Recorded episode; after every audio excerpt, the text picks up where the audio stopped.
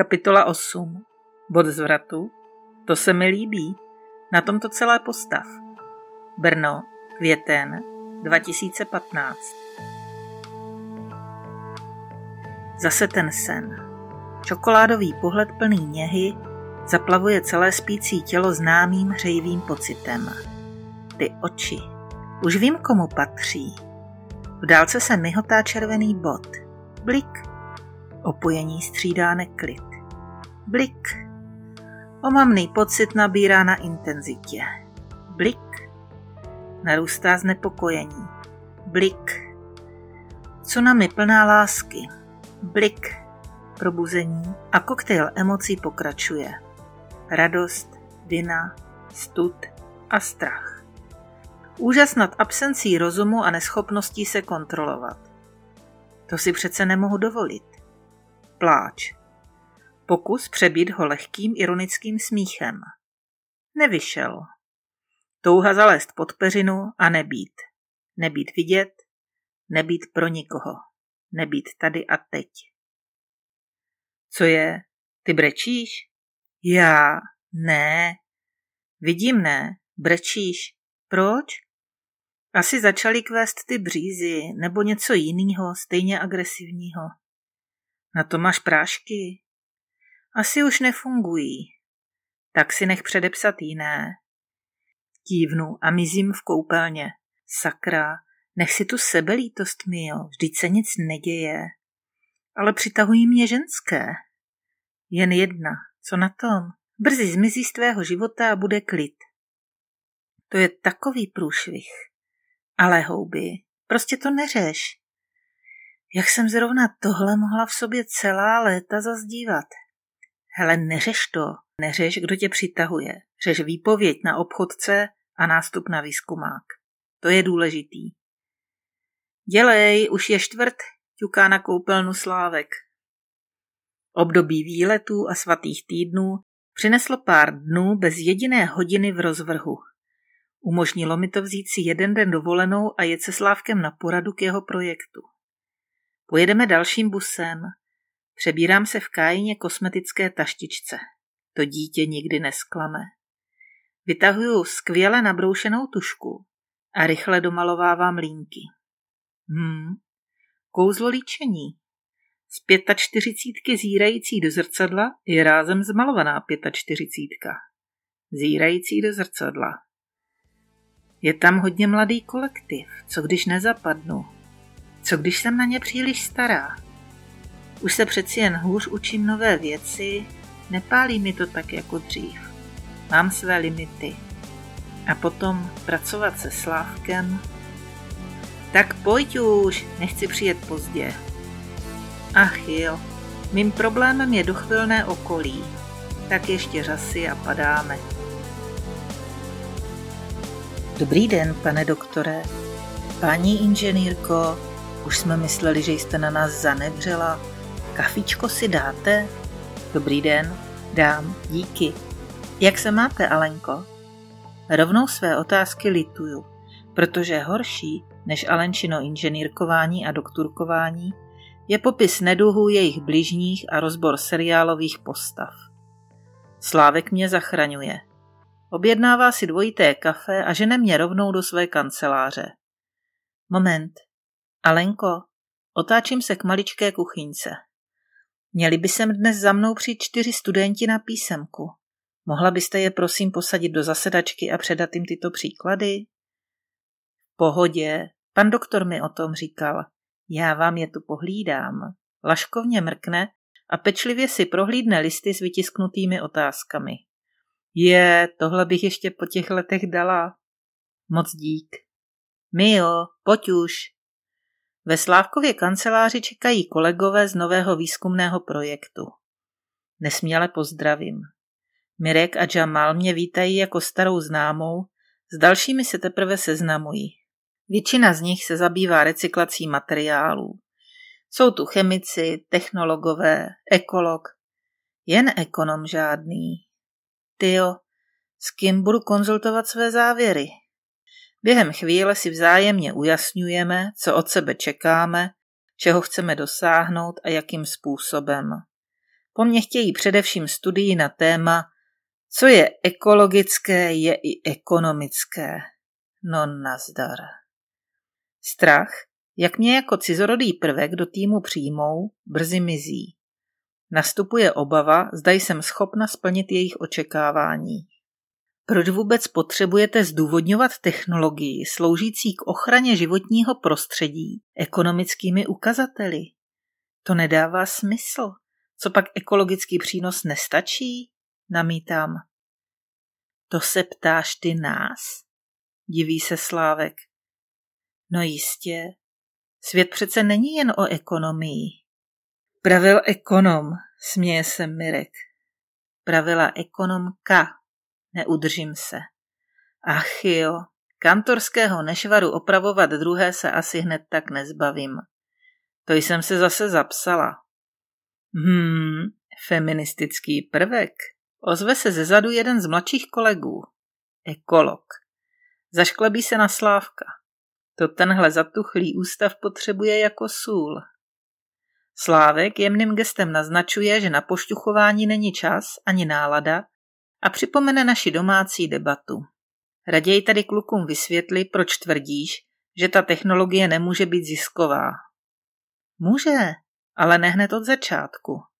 Vysvětluju v podstatě totež, co nedávno druhákům. Zatím bez konkrétních čísel kreslím jednoduchý graf, ve kterém se jim snažím ukázat, proč bude výroba v první fázi ztrátová. Pomalu kreslím křivky fixních a variabilních nákladů, křivku výnosů a dostávám se k tomu, za jakých podmínek může nastat bod zvratu, tedy zlom, od kterého můžeme konečně začít počítat se ziskem. Bod zvratu? To se mi líbí. Na tomto celé postav. Vkládá se do mého výkladu Jamal.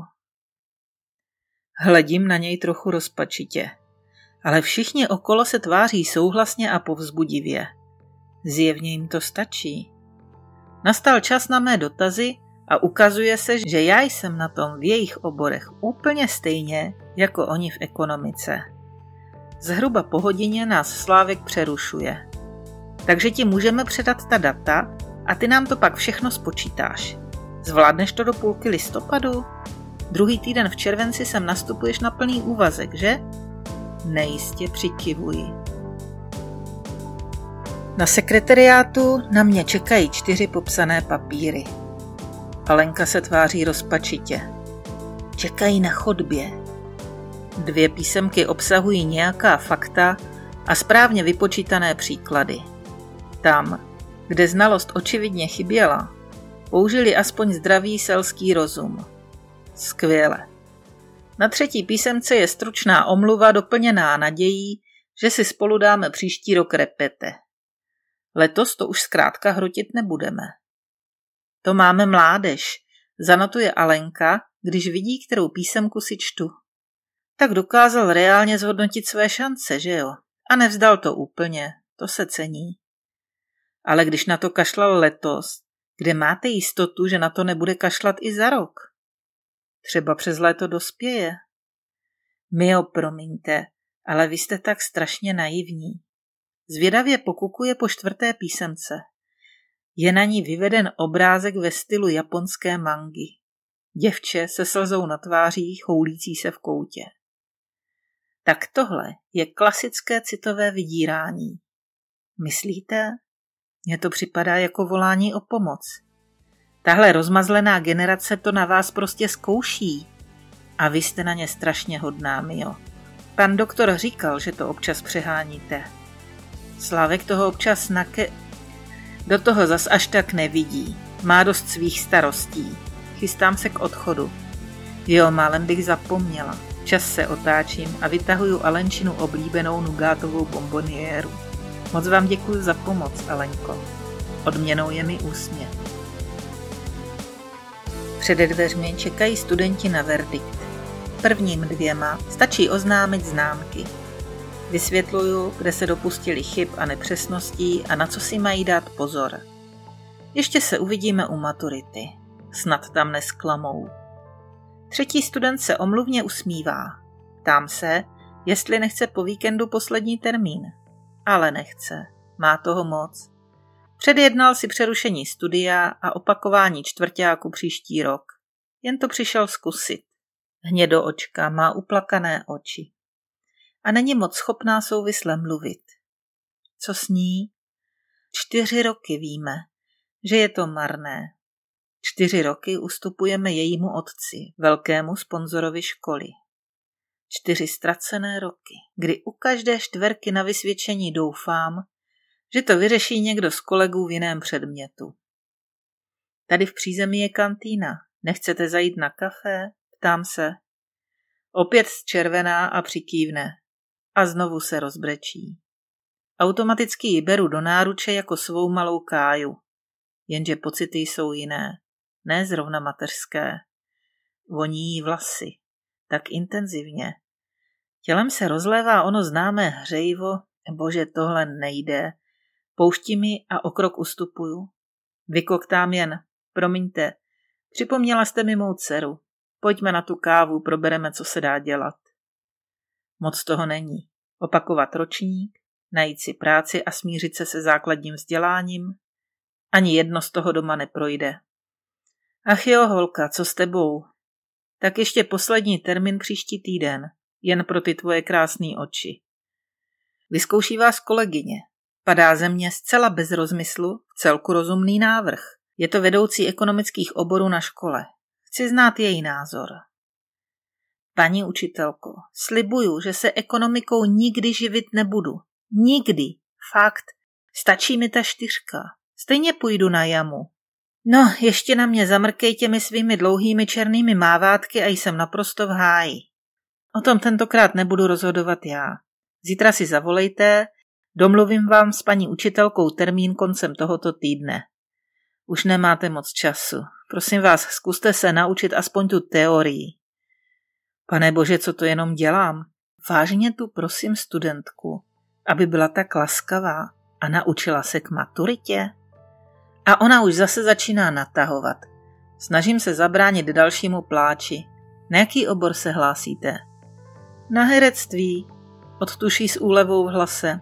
Mamka myslela, že bych měla jít na scénografii, ale víte, mě hraní baví ještě víc než kreslení a navrhování. Rozpovídá se s úsměvem o svých plánech a tužbách. Svatá prostoto, já ji snad opravdu nalítla. Hérečka. Snad si nemyslí, že to má v kapse. Pátek ráno čekám na rozhodnutí své starší a zkušenější kolegyně v bezpečí našeho kabinetu. Nechci být při zkoušení.